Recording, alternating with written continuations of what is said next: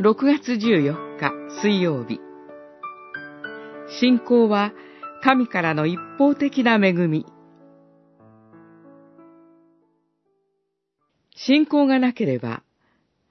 神に喜ばれることはできません。神に近づく者は神が存在しておられること、また神はご自分を求める者たちに報いてくださる方であることを信じていなければならないからです。ヘブライ人への手紙、11章6節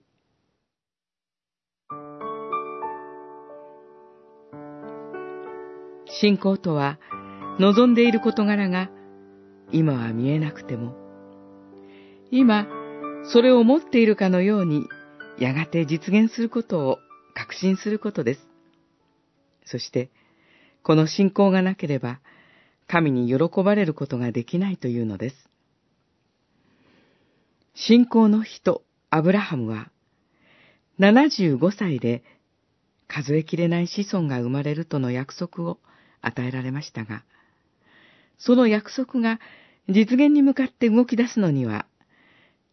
実に25年の歳月を要しました。アブラハムが100歳、妻のサラが90歳の時。しかも、人間が出産を望み得なくなった時、神はようやく約束を実現してくださったのです。もしアブラハムの信仰が彼自身の中から出ているとするならば、彼は望み得ない時になお信じることはできなかったでしょう。神とは、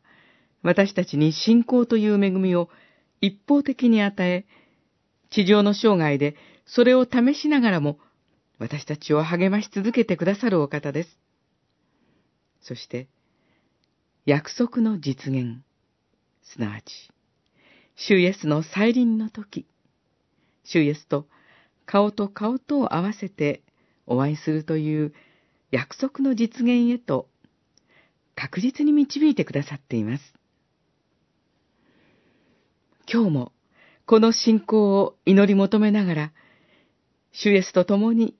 幸いの中を歩みましょう。